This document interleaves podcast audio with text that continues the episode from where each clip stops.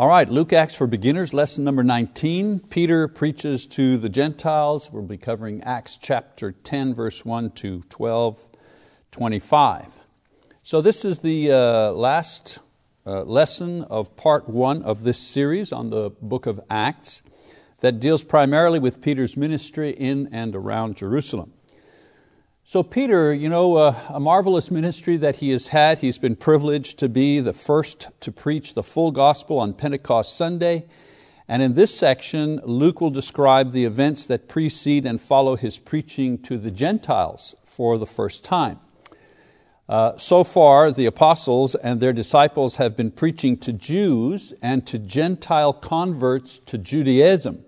Philip, for example, uh, when uh, Philip was preaching to the eunuch. Interesting that Philip preaches to a Gentile convert to Judaism, but someone of a different race now, because the eunuch was from, uh, from Ethiopia. We, we, we see the progress to Jews only, to converts to Judaism, and now even to people of different, uh, of different nations.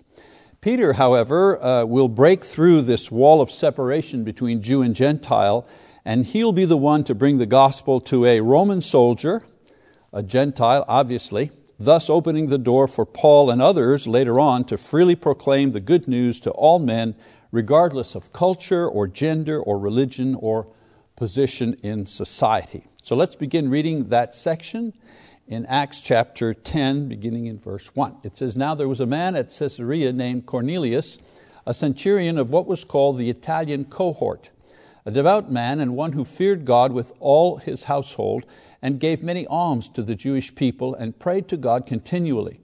About the ninth hour of the day, he clearly saw in a vision an angel of God who had just come in and said to him, Cornelius. And fixing his gaze on him and being much alarmed, he said, What is it, Lord? And he said to him, Your prayers and alms have ascended as a memorial before God.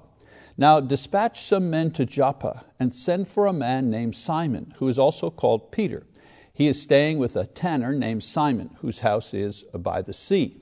When the angel who was speaking to him had left, he summoned two of his servants and a devout soldier of those who were his personal attendants, and after he had explained everything to them, he sent them to Joppa. So we need to understand, first of all, that the Jews had two classes of converts. You know, when we're talking about proselytes, you know, who come, the Gentiles who become Jews, they had two classes of converts. One, a proselytes of the gate. These were converts who were not subject to circumcision and observed only a limited portion of the law, forbidding idolatry, blasphemy, disobedience to judges, uh, murder, fornication, incest, theft, and eating of blood. The eunuch, for example, that Philip baptized, he was one of these, as was Cornelius, probably because he was a Roman soldier and a foreigner. The idea of proselytes of the gate meant that these converts to Judaism could come to the temple but could not enter in. They, they were stopped at the gate. They could not go further into the temple complex. Then you had the proselytes of righteousness.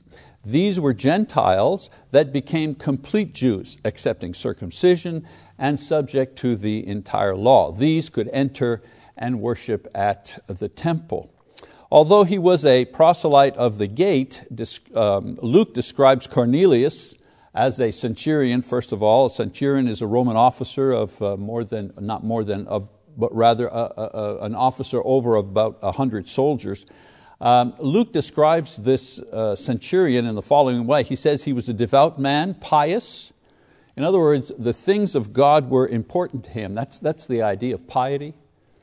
That all the things you know, connected to God and the worship of God are important to you. Uh, he was a man that feared God. Uh, he was a proselyte who worshiped the God of the Jews and led his household in that direction. Luke also describes him as one being benevolent. He used his position and wealth to benefit the poor, thus confirming that his faith was sincere. And he was spiritually minded. He wanted a spiritual relationship with God, and he pr- pursued that relationship through constant prayer.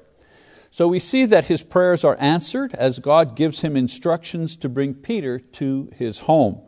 I want you to note that the angel who appeared to Cornelius could have preached the gospel to him then and there. But that task was given by God to men, not to angels, so that even if it was more complicated to arrange, Cornelius sends for Peter. And so now you know, the scene shifts to Peter and what Peter is doing during this time. So let's keep going in Acts chapter 10. It says, On the next day, as they were on their way and approaching the city, Peter went up on the housetop about the sixth hour to pray. But he became hungry and was desiring to eat. But while they were making preparations, he fell into a trance. And he saw the sky open up and an object, a great sheet coming down lowered by four corners to the ground. And there were in it all kinds of four footed animals and crawling creatures of the earth and birds of the air. A voice came to him Get up, Peter, kill and eat. But Peter said, By no means, Lord, for I have never eaten anything unholy and unclean. Again, a voice came to him a second time What God has cleansed, no longer consider unholy. This happened three times, and immediately the object was taken up into the sky. Um, it says that when Peter arrived at Joppa, and there on our map we see where Joppa is, uh, northwest from uh, Jerusalem, not far from Caesarea. Uh, God provides a vision where Peter is commanded to eat food that Jews were not permitted to eat according to Jewish food laws. The Lord had prepared Cornelius with the visit of an angel to give him specified instructions.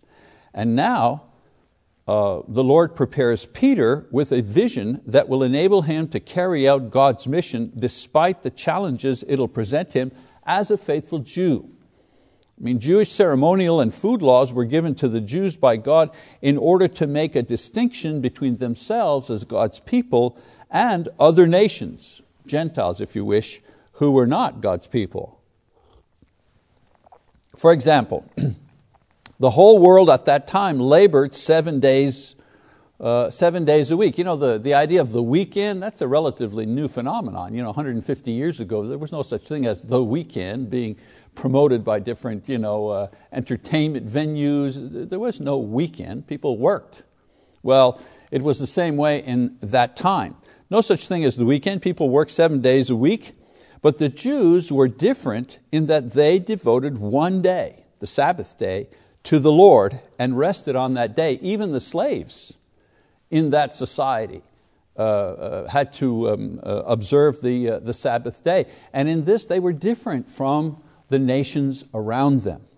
The other nations uh, ate every kind of food, but Jews were different because what they did or did not eat was guided by their law given to them by God. So once Christ came, the way to be separated from the world was to follow Him and submit to the direction of the Holy Spirit who leads Christians through His Word, the New Testament, spoken by Christ and taught by His apostles. We read about that in Acts chapter 2, verse 42. So you see the, the problem here? The problem for Peter, as well as the other apostles, was that the practices that they had followed as Jews food laws, Sabbath day observances, and so on and so forth, these were now taken away or fulfilled by Jesus. But they uh, you know, were slow to understand this idea. This included the rules concerning their association with Gentiles. You know, they, they could not enter a Gentile's home or share a meal with a Gentile, nor could they, the Gentiles, enter the, a Jew's home or you know, they couldn't enter the temple, but they couldn't enter a Jew's home either or share a meal with him at the same table. And they had been conditioned this way for centuries. So, in the vision of the clean and unclean food and the command to eat, God was teaching Peter two things. First of all, that God had the authority to establish laws, to change laws, or to suspend laws because He was God, the giver of laws. And secondly, he was now amending the law concerning food, declaring that all food was to be considered clean and thus could be eaten freely by Jews. All right? And of course by Jewish Christians. That's the idea. So, understanding this reticence of Peter concerning Gentiles uh, helps us to understand what is going to take place here. So let's keep reading Acts chapter 10. It says, Now while Peter was greatly perplexed in mind as to what the vision which he had seen might be, behold, the men who had been sent by Cornelius, having asked directions for Simon's house, appeared at the gate. And calling out, they were asking whether Simon, who was also called Peter, was staying there. While Peter was reflecting on the vision, the Spirit said to him, Behold, three men are looking for you. But get up, go downstairs, and accompany them without misgivings, for I have sent them myself. And Peter went down to the man and said, Behold, I am the one you are looking for. What is the reason for which you have come? They said, Cornelius, a centurion, a righteous and God-fearing man, well spoken of by the entire nation of the Jews, was divinely directed by a holy angel to send for you to come to his house and hear a message from you. So he invited them in and gave them lodging. Incredible. I mean, Peter, still trying to absorb the meaning of the vision, is told that those sent by Cornelius are at the gate and he should welcome them. And so Peter greets them, and after hearing them explain the reason for their journey, he invites them to spend the night with him and Simon's family in that place. Now, Peter may not have understood the full impact of the vision, but nevertheless obeyed God's instructions to invite the Gentiles in despite his discomfort.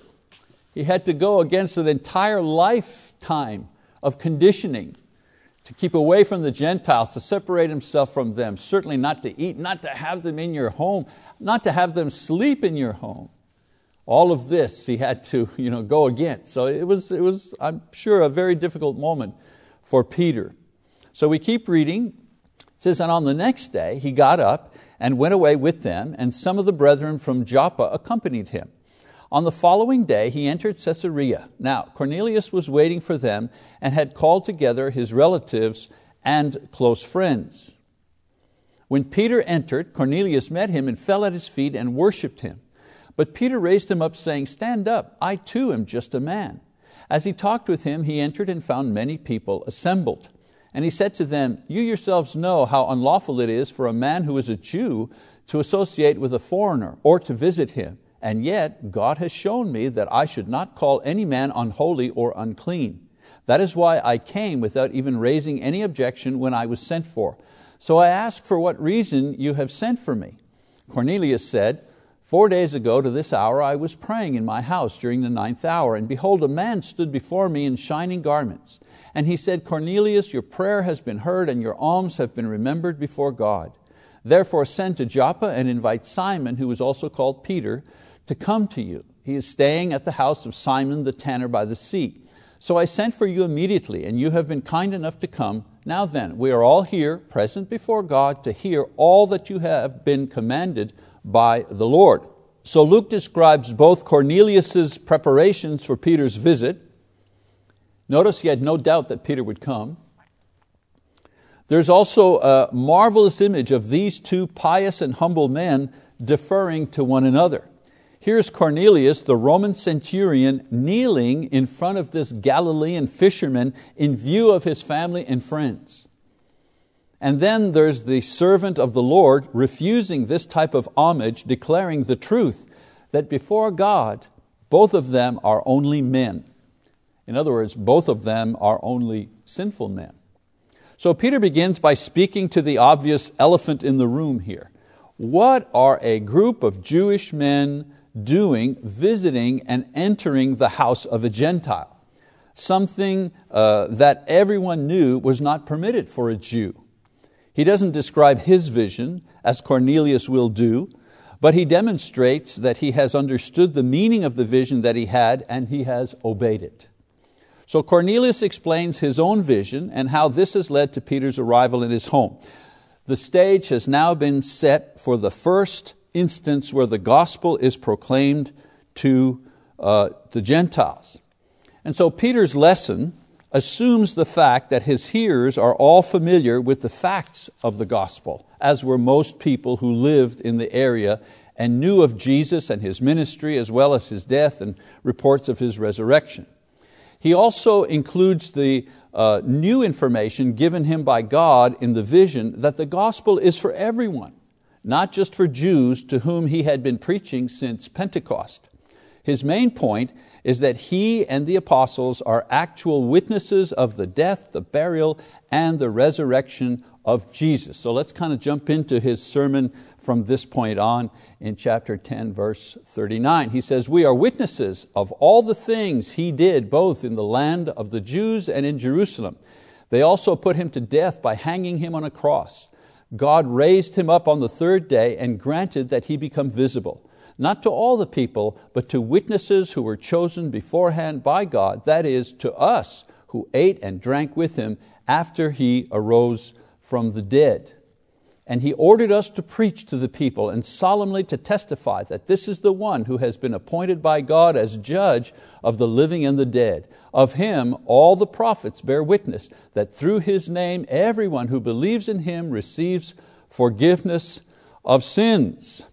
So Peter you know, preaches the gospel, preaches about the death and the burial and the resurrection of Jesus and the fact that they as apostles who are witnesses of this, of all of this, including the resurrection, are here to preach the good news of Jesus Christ. So now we see the response to Peter's preaching in verse 44. It says, while Peter was still speaking these words, the Holy Spirit fell upon all those who were listening to the message. All the circumcised believers who came with Peter were amazed because the gift of the Holy Spirit had been poured out on the Gentiles also, for they were hearing them speaking with tongues and exalting God. So I, have a question here. Uh, before Peter uh, can finish by encouraging his audience to repent and be baptized because that's, you know, that's where he's going. That's, where, that's how he preached at Pentecost. This is the direction that he's going. Before he gets there, the crowd, uh, not, not the crowd, but the people that are uh, uh listening to him in Cornelius' home and the, the, the, the, the individuals that he had uh, invited began to speak in tongues. They began to praise God. Luke describes this phenomenon as the gift of the Holy Spirit was poured out on the Gentiles. Okay, so now I, I want to stop here in the reading. And I want to ask you the question think back to our other lessons where we talked about the Holy Spirit and answer this question What has just happened here? Empowerment by the Holy Spirit or indwelling by the Holy Spirit? The answer, of course, is empowerment the Holy Spirit empowered these people to speak in tongues.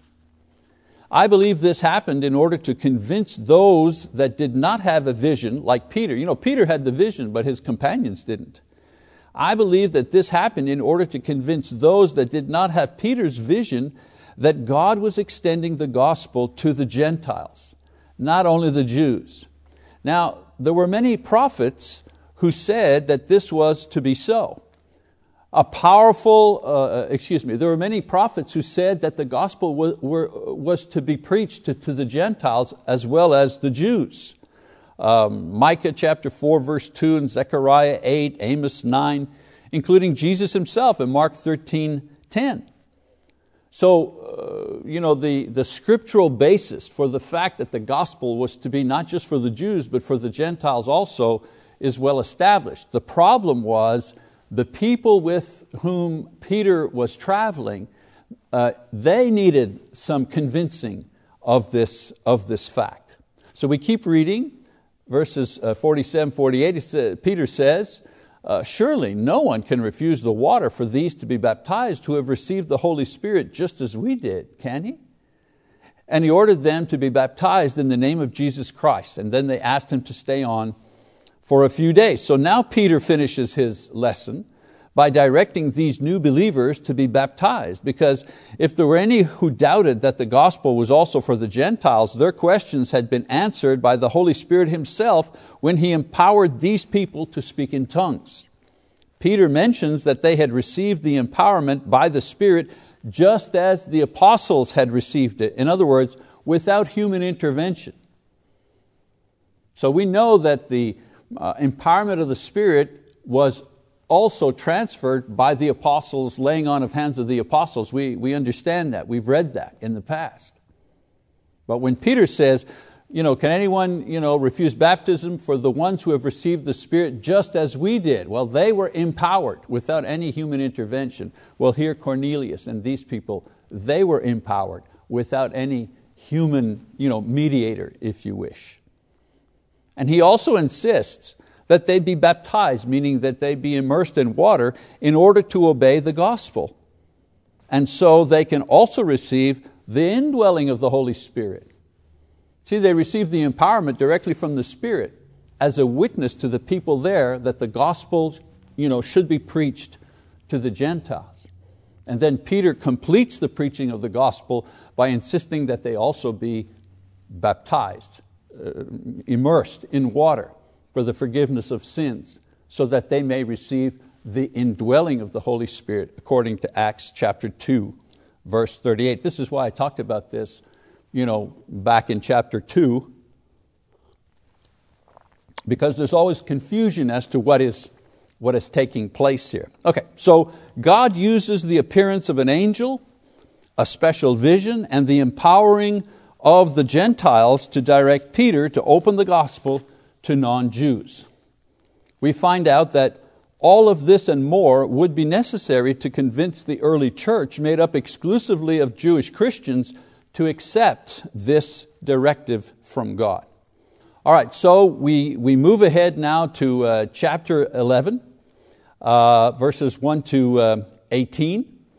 Luke here describes Peter's return to the uh, church in Jerusalem and his explanation of the breakthrough for the gospel message now brought to the Gentiles. I mean, you know, he was there, he experienced the vision, he heard Cornelius explain his you know, calling by the angel. He and the other Jews that were with him witnessed the empowering of uh, Cornelius by the Spirit, so they've all had some direct contact. But the brethren in Jerusalem, they've not seen any vision, they've not heard any angel, they've not witnessed any empowerment. So they need some explanation here. So upon his return, he faces a, a, skeptical reaction from the Jewish Christians who are concerned that he has associated with and preached to Gentiles. I mean, it's only natural. Can you, I mean, this is a big church here. People are saying, did you hear about Peter? He went to, he went to a centurion's house. He had, he had Gentiles in his house, and then he went to a centurion's house and he stayed with them and he even preached the gospel to them. What's going on? So it's interesting to note that Peter the apostle was still subject to explaining his actions to the church in order to guarantee and prove that what he had done was from God and not his own initiative. Uh, just a small note here, doesn't that, that doesn't sound like Peter is the boss apostle. It doesn't sound like Peter is the, you know, the apostle who's in charge of all the other apostles because he has to go back to the church in Jerusalem and explain himself and give good reasons why he did what he did. Today, of course, leaders and teachers in the congregation are accountable to the church. And the church uses the scriptures in order to judge their teachings and their ministry. Now, Luke doesn't give a whole lot of explanation as to the conversation that, that took place between you know, Peter and the others uh, when, he, you know, when he came back to report to, the, to the church. But I, you know, I suggest to you that he probably uh, used the scriptures that I mentioned before uh, that, that, that prophesied that the, um, that the gospel was to be uh, uh, uh, proclaimed to all men, not just to, to Jews, along with the witness of what took place in his uh, personal experience, along with the witness of the other brethren, to confirm to the, um, to the church that what Peter had done was according to God's word and according to God's will. All right, so now Luke is going to change his, um, his focus and look at the church in Antioch. And we're going to read about that in Acts uh, chapter 11, um, beginning in verse 20. It says, But there were some of them, men of Cyprus and Cyrene, who came to Antioch and began speaking to the Greeks also, preaching the Lord Jesus. And the hand of the Lord was with them, and a large number who believed turned to the Lord. The news about them reached the ears of the church at Jerusalem, and they sent Barnabas off to Antioch. Then when he arrived and witnessed the grace of God, he rejoiced and began to encourage them all with resolute heart to remain true to the Lord. For he was a good man and full of the Holy Spirit and of faith, and considerable numbers were brought to the Lord. So here we see God's providential care ordering events in favor of His kingdom on earth, which is the church. So uh, you know, let's see the things, how, they, how, how all of this you know, works itself out. So you have Peter who's opened the door to the preaching of the gospel to, to, to Gentiles. Then Christians are forced out of Jerusalem, you know, with the death of Stephen, the martyrdom of Stephen. Uh, there's a persecution of the church. The apostles, we are told, remain in Jerusalem, that's their base, but many people in the church are scattered throughout the, uh, throughout the nation. And so Christians forced out of Jerusalem begin preaching to people, and as they move away from, you know, from Jerusalem and from their own country into the northern territories, they begin to uh, preach the gospel to Gentiles. This news reaches the leaders in Jerusalem who have already given their blessing to the evangelization of the Gentile people. Barnabas, who has proven his faithfulness and generosity to the church, is sent to teach these brethren who have formed uh, or joined the church at Antioch, uh, again in the northern uh, part of the uh, country. And we remember Barnabas was a Levite, right? So he was able to teach. He knew the law, he knew the scriptures, plus he was a faithful and generous Christian. Luke writes that Barnabas' ministry there was successful and the church grew. So we continue reading. And he left for Tarsus, this is Barnabas, by the way, and he left for Tarsus to look for Saul. And when he had found him, he brought him to Antioch. And for an entire year they met with the church and taught considerable numbers. And the disciples were first called Christians in Antioch. So growing churches need ministers. So Barnabas finds Saul, since as a Roman citizen, Saul will be effective in teaching these Gentile converts. Now we can understand that the name Christian was coined at Antioch, since they had a mixed cultural group, there were Jews and there were Gentiles, and they needed a, a concise name that would eliminate any cultural or social or former religious identities from them. And so the term Christian, the term Christian was perfect because under that term, all, all of these disparate cultures, men, women, former Gentiles, uh, former Jews, uh, Gentiles converted to Judaism who are now converted to Christianity. You know, all of these people could come together under one name, and that name was Christians, the name that we hold even to this day. We continue reading. It says, Now at this time some prophets came down from Jerusalem to Antioch. One of them, named Agabus, stood up and began to indicate by the Spirit that there would certainly be a great famine all over the world, and this took place in the reign of Claudius. And in the proportion that any of the disciples had means, each of them determined to send a contribution for the relief of the brethren living in Judea.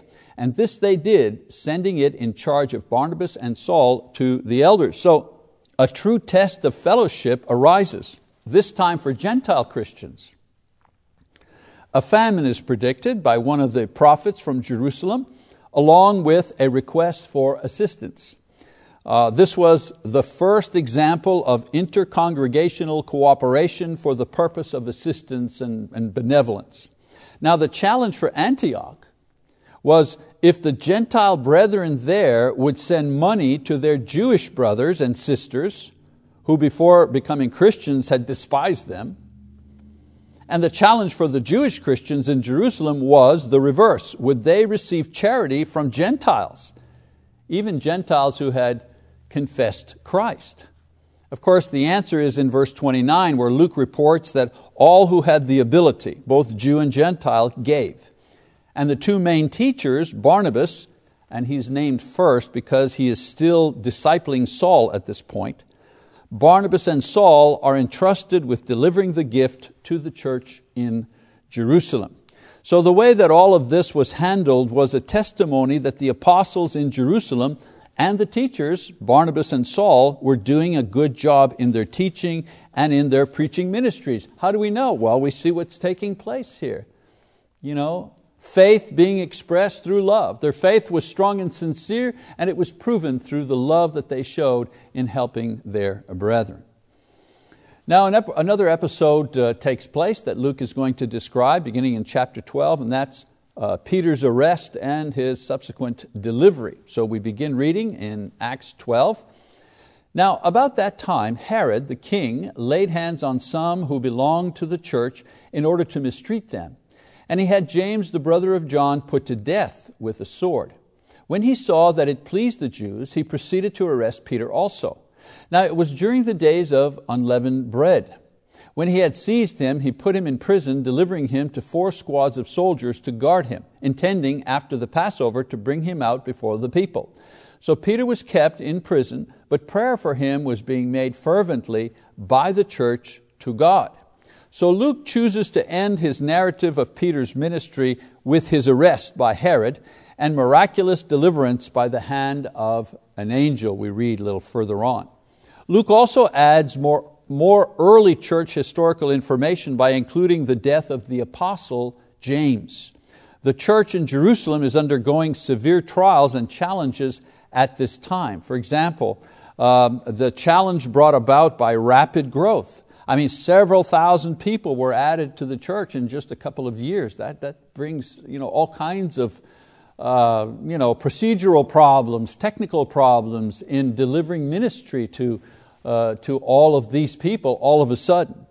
Um, there were demanding benevolent needs. You know, imagine if you have seven deacons and their only job is to supervise food distribution for widows. Uh, and that's daily food distribution. Uh, there was the local famine on the general population that was prophesied by Agabus that we just read about. And of course, the persecution of the church beginning with Stephen's death and the dispersion of many members from, um, from Jerusalem. Now, Luke adds that James is killed and Peter is arrested, and this time not by the Jewish religious leaders, but by King Herod. Now, this King Herod, uh, he was not Herod Antipas who had questioned Jesus, and only, uh, he had only ruled in uh, the northern region of Galilee. This was Herod Agrippa I, a grandson of Herod the Great, who now ruled all of the region and was seated in Jerusalem. He's the one that had Peter arrested uh, to curry favor with the Jewish uh, leaders. And so, if we were to continue reading Acts chapter 12, 6 to 19, we don't have time to do that. This is pretty much what is contained there. Luke mentions that despite their many trials and discouragements, the church prayed for Peter's release. Peter's miraculous escape is made possible by an angel and it is described in the kind of detail that could have only been provided by an eyewitness. Luke also adds a humorous account of how a young maid's excitement left Peter standing out in the street knocking on the door of Mary, that is Mary, John Mark's mother's house, while she ran in to announce that Peter was at the door. So the church is praying for Peter to you know, be uh, somehow delivered from jail. Peter is released from jail, but by the, the, act, the miraculous act of an angel, he makes his way to uh, John Mark's mother's house. He knocks on the door. The girl, the servant girl, name is Rhoda, she looks and she sees that it's him. She's all excited and she runs in to tell that Peter's at the door, but Peter's still at the door banging, trying to get in. So even a little a humorous note that we, we find. Peter is finally let in and he instructs the brethren to inform James, James the Lord's brother, not the apostle who had been killed by Herod. The James uh, is John's brother. You know, James and John, that James is killed. There's another James who's not an apostle, who was the Lord's brother, who was a leader in the church at that time. So um, uh, Peter instructs the brother to inform James uh, and others of his freedom. And Peter probably went in hiding to avoid Herod's effort at uh, recapturing him. Luke mentions Peter again in chapter 15, where he and others discuss certain issues taking place at the church in Antioch. In Acts chapter 12, verses 20 all the way down to 23, uh, there's an epilogue where Luke adds a few verses describing Herod's death soon after Peter's escape. And this death of Herod brought a kind of a lull, if you wish, on the ongoing persecution of the church, and Luke ends the section on Peter's ministry on a positive and hopeful note that we read uh, chapter 12, 24 and 25. But the word of the Lord continued to grow and to be multiplied, and Barnabas and Saul returned from Jerusalem when they had fulfilled their mission, taking along with them John, right? John, John Mark, who is also called Mark. That's in Acts chapter 12, verses 24 and 5. And that ends the section about Peter and Peter's ministry. Next time when we start, we will begin Paul's uh, ministry. But a couple of lessons that kind of come out from the things that we have read today. Lesson one obey what you know. Obey what you know. We don't always have all the facts. We don't always clearly see God's overall plan or purpose for us when making decisions about obeying His will in a certain matter. In this type of situation, it's wise to obey or to follow the ways or the commands of the Lord that we know and are sure of. After all, we live by faith, we don't live by sight. Sometimes we just have to obey and pray that God will provide us with understanding at some point. I mean, imagine if Peter had been stubborn not understanding God's greater plan. In other words, you know, he has the vision and everything, and God is telling them, you know, whatever I make clean is. And Peter said, Yeah, yeah, well, I, I know that. I know you can do that, but I, am not convinced. You know, I mean, I, I'm not sure about this. I, am you know, I, I'm comfortable in this particular custom. I'm, comfortable with this particular thing. I, I, don't, I don't think I want to uh, do that. If he, not understanding God's greater plan, refused to mix with the Gentiles. You know, God would have used another servant and another way to bring the gospel to the Gentiles because God's plans are not, you know, are never completely uh, stopped. He'll find another way to do what he wants to do. But think of the opportunity and blessings that Peter would have forfeited had he not you know, obeyed what he knew, what was right in front of him. Another lesson God blesses those who bless. In Acts 10:4, Luke says that Cornelius' prayers and alms giving, you know, giving to the poor, were recognized by God. Now, it wasn't that his piety and benevolence saved him, it was that his good works were seen as sincere, and in return, God gave him the opportunity to hear the gospel. So there's a lesson here for both the good person who is a Christian and the good person who is not a Christian. For the Christian, he needs to remember that it is not a person's goodness or generosity that saves them. It's the gospel and obedience to it. That's what saves a person. In speaking of personal righteousness, Isaiah said, All our righteous deeds are like a filthy garment. As Christians, we shouldn't assume that good and kind and generous people are somehow excused from the gospel message. What does Paul say in Romans 3? All have sinned and fallen short of the glory of God. Everybody. You, me, my nice old grandma, Queen Elizabeth, the president, you know, all have fallen short of the glory of God. There's also a lesson for the good and upstanding person who is not a Christian. You know that good and upstanding person never harmed anyone, always did their best?